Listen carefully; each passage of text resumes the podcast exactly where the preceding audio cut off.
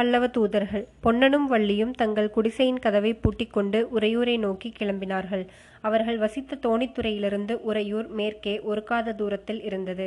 அந்த காலத்தில் அதாவது சுமார் ஆயிரத்தி முன்னூறு வருஷங்களுக்கு முன்பு செந்தமிழ் நாட்டில் ரயில் பாதைகளும் ரயில் வண்டிகளும் இல்லை. மோட்டார் வண்டிகளும் தார் ரோடுகளும் இல்லை. இவையெல்லாம் அந்த நாளில் எந்த உலகிலும் கிடையாது.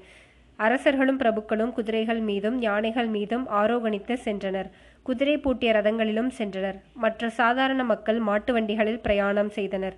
இந்த வாகனங்கள் எல்லாம் போவதற்காக விஸ்தாரமான சாலைகள் அமைக்கப்பட்டிருந்தன.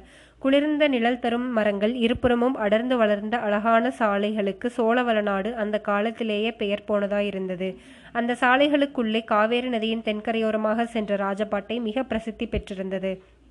இந்த ராஜபாட்டை வழியாகத்தான் பொன்னனும் வள்ளியும் சோழ நாட்டின் தலைநகரமான உறையூருக்கு புறப்பட்டு சென்றார்கள். சோழ நாடு அந்த நாளில் தன்னுடைய புராதன பெருமையை இழந்து ஒரு சிற்றரசராகத்தான் இருந்தது.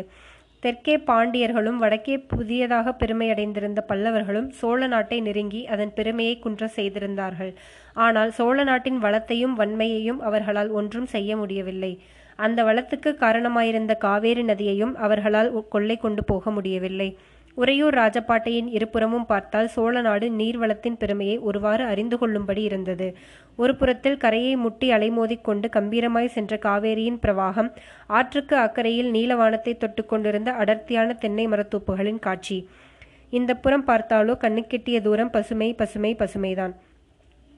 கழனிகளெல்லாம் பெரும்பாலும் நடவு ஆகியிருந்தன. இளம் நெற்பயிர்கள் மரகத பச்சை நிறம் மாறி கரும் பச்சை நிறத்தை அடைந்து கொண்டிருந்த காலம். குழுகுழு சத்தத்துடன் ஜலம் பாய்ந்து கொண்டிருந்த மடைகளின் ஒற்றை காலால் தவம் செய்து கொண்டிருந்த வெள்ளை நாரைகள் இளம் பயிர்களின் பசுமை நிறத்தை இன்னும் நன்றாய் எடுத்து காட்டின. நெல் வயல்களுக்கு மத்தியிலே ஆங்காங்கே சில வாழைத் தோட்டங்களும் தென்னந்தோப்புகளும் கரும்பு கொள்ளைகளும் காணப்பட்டன. இத்தகைய வளம் கொளிக்கும் அழகிய நாட்டின் அமைதியை குலைப்பதற்காக யுத்தம் நெருங்கிக் கொண்டிருந்தது. இதனால் சோழ நாட்டு குடிகளின் உள்ளம் எவ்வளவு தூரம் பரபரப்பு அடைந்திருக்கும் என்பதை பொன்னனும் வள்ளியும் உறையூர் பிரயாணத்தின் போது நன்கு கண்டார்கள். பக்கத்து கலனிகளில் வேலை செய்து கொண்டிருந்த உழவர்களும் பயிர்களுக்கு களை பிடுங்கிக் கொண்டிருந்த ஸ்திரீகளும் பொன்னனையும் வள்ளியையும் கண்டதும் கைவேலையை போட்டுவிட்டு ஓடோடி வந்தார்கள். பொன்னா என்ன செய்தி என்று சிலர் ஆவலுடன் கேட்டார்கள். சண்டை நிச்சயந்தானா என்று சிலர் விசாரித்தார்கள். தூதர்கள் வந்த சமாசாரம் ஏதாவது தெரியுமா என்று வினவினார்கள். பொன்னன் ஒவ்வொரு ஒவ்வொருவரிடமும் ஒவ்வொரு விதமாய் பதில் சொன்னான். சண்டையை பற்றி சங்கி சந்தேகம் என்ன? நமது மகாராஜா ஒரு நாளும் கப்பம் கட்டப்போவதில்லை எல்லாரும் அவரவர் வாளையும் வேலையும் தீட்டிக் கொண்டு வந்து சேருங்கள் என்று சிலரிடம் சொன்னான். வேறு சிலரிடம் எனக்கு என்ன தெரியும்? உங்களுக்கு தெரிந்ததுதான் எனக்கும் தெரியும் என்றான். அவர்கள் நன்றாயிருக்கிறது பொன்னா உனக்கு தெரியாமல் இருக்குமா? சோழ நாட்டுக்கே இப்பொழுது முக்கிய மந்திரி நீதானே? உனக்கு தெரியாத ராஜ ரகசியம் ஏது? என்றார்கள். அப்போது வள்ளி அடைந்த பெருமையை சொல்ல முடியாது. ஆனால் வேறு சிலர் பொன்னா மகாராஜா யுத்தத்துக்கு போனால் நீயும் போவாயோ இல்லையோ? என்று கேட்டபோது வள்ளிக்கு ரொம்ப எரிச்சலாய் இருந்தது. அவர்களுக்கு அது என் இஷ்டமா? மகாராஜாவின் இஷ்டம் என்றான் பொன்னன். அவர்கள் போன பிறகு வள்ளியிடம் பார்த்தாயா வள்ளி நான் யுத்தத்துக்கு போகாமல் இருந்தால் நன்றாயிருக்குமா? நாலு பேர் சிரிக்க மாட்டார்களா? என்றான். அதற்கு வள்ளி உன்னை யார் போக வேண்டாம் என்று சொன்னார்கள்? மகாராஜா உத்தரவு கொடுத்தால் போ என்னையும் அழைத்து கொண்டு போ என்றுதானே சொல்லுகிறேன் என்றாள். இப்படி வழியெல்லாம் பொன்னன் நின்று நின்று கேட்டவர்களுக்கு மறுமொழி சொல்லிக் கொண்டு போக வேண்டியதா இருந்தது. உறையூர் கோட்டை வாசலை அணுகிய போது அஸ்தமிக்கும் நேரம் ஆகிவிட்டது. அவர்கள் வந்து சேர்ந்த அதே சமயத்தில் கோட்டை வாசல் திறந்தது. உள்ளிருந்து சில குதிரை வீரர்கள் வெளியே வந்து கொண்டிருந்தார்கள். முதலில் வந்த வீரன் கையில் சிங்கக்கொடியை பார்த்ததும் அவர்கள் தாம் மத்தியானம் உறையூருக்கு சென்ற பல்லவ தூதர்கள் என்பது பொன்னனுக்கு தெரிந்துவிட்டது. இருவரும் சிறிது ஒதுங்கி நின்றார்கள். கோட்டை வாசல் தாண்டியதும் குதிரைகள் காற்றிலும் கடிய வேகத்துடன் பறக்கத் தொடங்கின. அவற்றில் கார்குழம்பின் புழுதி மறையும் வரை அவை சென்ற திசையையே பார்த்து கொண்டிருந்துவிட்டு பொன்னனும் வள்ளியும் கோட்டை வாசல் வழியாக புகுந்து சென்று நகருக்குள் பிரவேசித்தனர். நகரின் வீதிகளில் ஆங்காங்கே கும்பல் கும்பலாய் ஜனங்கள் நின்று பேசிக் கொண்டிருந்தார்கள். ஒரு கும்பலின் ஓரத்தில் பொன்னனும் வள்ளியும் போய் நின்றனர். பல்லவ தூதர்கள் வந்தபோது ராஜசபையில் நடந்த சம்பவங்களை ஒருவன் வர்ணித்துக் கொண்டிருந்தான். ஆஹா அந்த காட்சியை நான் என்னவென்று சொல்லப் போகிறேன்? மகாராஜா சிங்காசனத்தில் கம்பீரமாக உட்கார்ந்திருந்தார். இளவரசரும் மந்திரி சேனாதிபதி எல்லோரும் அவரவர் இடத்தில் உட்கார்ந்திருந்தார்கள்.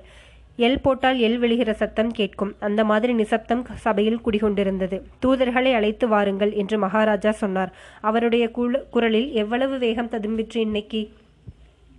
தூதர்கள் வந்தார்கள். அவர்களுடைய தலைவன் முன்னால் வந்து நின்று மகாராஜாவுக்கு வந்தனம் செலுத்தினான். தூதரே என்ன செய்தி? என்று கேட்டார். அந்த குரலில் கம்பீரத்தையே தூதன் நடுங்கி போய்விட்டான். அவனுக்கு பேசவே முடியவில்லை. தட்டு தடுமாறிக்கொண்டே திரிலோக சக்கரவர்த்தி காஞ்சி மண்டலாதிபதி ச சத்ரு சம்ஹாரி நரசிம்மவர்ம பல்லவருடைய தூதர்கள் நாங்கள் என்று அவன் ஆரம்பிக்கும்போது நம்முடைய அரண்மனை விஷூத விதூஷகன் குறுக்கிட்டான். தூதரே நிறுத்தும். எந்த திரிலோகத்துக்கு சக்கரவர்த்தி? அதல சுதல பாதாளமா? இந்திரலோக சந்திரலோக யமலோகமா? என்றான். சபையில் எல்லோரும் கொல்லென்று சிரித்தார்கள். தூதன் பாடு திண்டாட்டமாய் போய்விட்டது. அவனுடைய உடம்பு நடுங்கிற்று நா குளிரிற்று. பொதுவாக சமாளித்து கொண்டு தாங்கள் பாட்டனார் காலம் முதல் ஆண்டுதோறும் கட்டி வந்த கப்பத்தை சென்ற ஆறு வருஷமாய் மகாராஜா கட்டவில்லையாம். அதற்கு முகாந்திரம் கேட்டு வரும்படி சக்கரவர்த்தியின் கட்டளை என்றான்.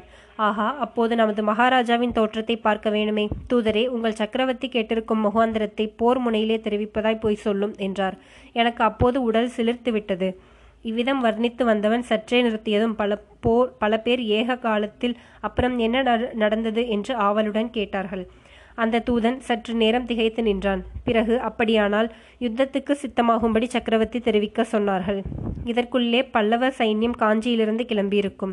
போர்க்களமும் யுத்தம் யுத்த ஆரம்ப தினமும் நீங்களே குறிப்பிடலாம் என்று தெரியப்படுத்த சொன்னார்கள் என்றான். அதற்கு நம் மகாராஜா புரட்டாசி பௌர்ணமியில் வெண்ணாற்றங்கரையில் சந்திப்போம் என்று விடையளித்தார். உடனே சபையோர் அனைவரும் வெற்றிவேல் வீரவேல் என்று வீர கர்ஜனை புரி புரிந்தார்கள். இதை கேட்டதும் அந்த கும்பலில் இருந்தவர்களும் வெற்றிவேல் வீரவேல் என்று முழங்கினார்கள். பொன்னனும் உரத்த குரலில் அம்மாதிரி வீர முழக்கம் செய்துவிட்டு வள்ளியை அழைத்து கொண்டு மேலே சென்றான். இதற்குள் இருட்டிவிட்டது. வெண்மேகங்களால் திரையிடப்பட்ட சந்திரன் மங்களாய் பிரகாசித்துக் கொண்டிருந்தது. ஒவ்வொரு வீதி மூலையிலும் நாட்டிருந்த கல்தூணின் மேல் பெரிய அகல் விளக்குகள் இருந்தன. அவை ஒவ்வொன்றாய் கொளுத்தப்பட்ட போது புகை விட்டு கொண்டு எரிய ஆரம்பித்தது. திடீரென்று எங்கேயோ உயரமான இடத்திலிருந்து பேரிகை முழக்கம் கேட்கத் தொடங்கியது. தம் தம் என்ற கம்பீரமான சத்தம் வானவெளியின் எட்டு திக்கிலும் பரவி அதம் அதம் என்ற பிரதித்துணியை உண்டாக்கிற்று. உறையூரின் மண்டபங்களும் மாட மாளிகைகளும் கோபுரங்களும் கோட்டை வாசல்களும் சேர்ந்து ஏக காலத்தில் அதம் அதம் என்று எதிரொலி செய்தன. சற்று நேரத்திற்கெல்லாம் அந்த சத்தம் யுத்தம் யுத்தம் என்றே கேட்கத் தொடங்கியது. இடி முழக்கம் போன்ற அந்த பேரிகை ஒளியை கேட்டதும் பொன்னனுடைய உடம்பில் மயிர்கூச்சம் உண்டாயிற்று. அவனுடைய ரத்தம் கொதித்தது. நரம்புகள் எல்லாம் புடைத்துக் கொண்டன. வள்ளியோ நடுங்கிப் போனாள். என்ன? இது என்ன இது? இம்மாதிரி ஓசை இதுவரையில் நான் கேட்டதே இல்லை என்றாள். யுத்த பேரிகை முழங்குகிறது என்றான் பொன்னன். அவனுடைய குரலை கேட்டு தடுக்கிற்ற வள்ளி ஐயோ உனக்கு என்ன? என்று கேட்டாள். ஒன்றுமில்லை வள்ளி எனக்கு ஒன்றுமில்லை என்றான் பொன்னன். சற்று பொறுத்து வள்ளி யுத்தத்துக்கு நான் கட்டாயம் போக வேண்டும் என்றான்.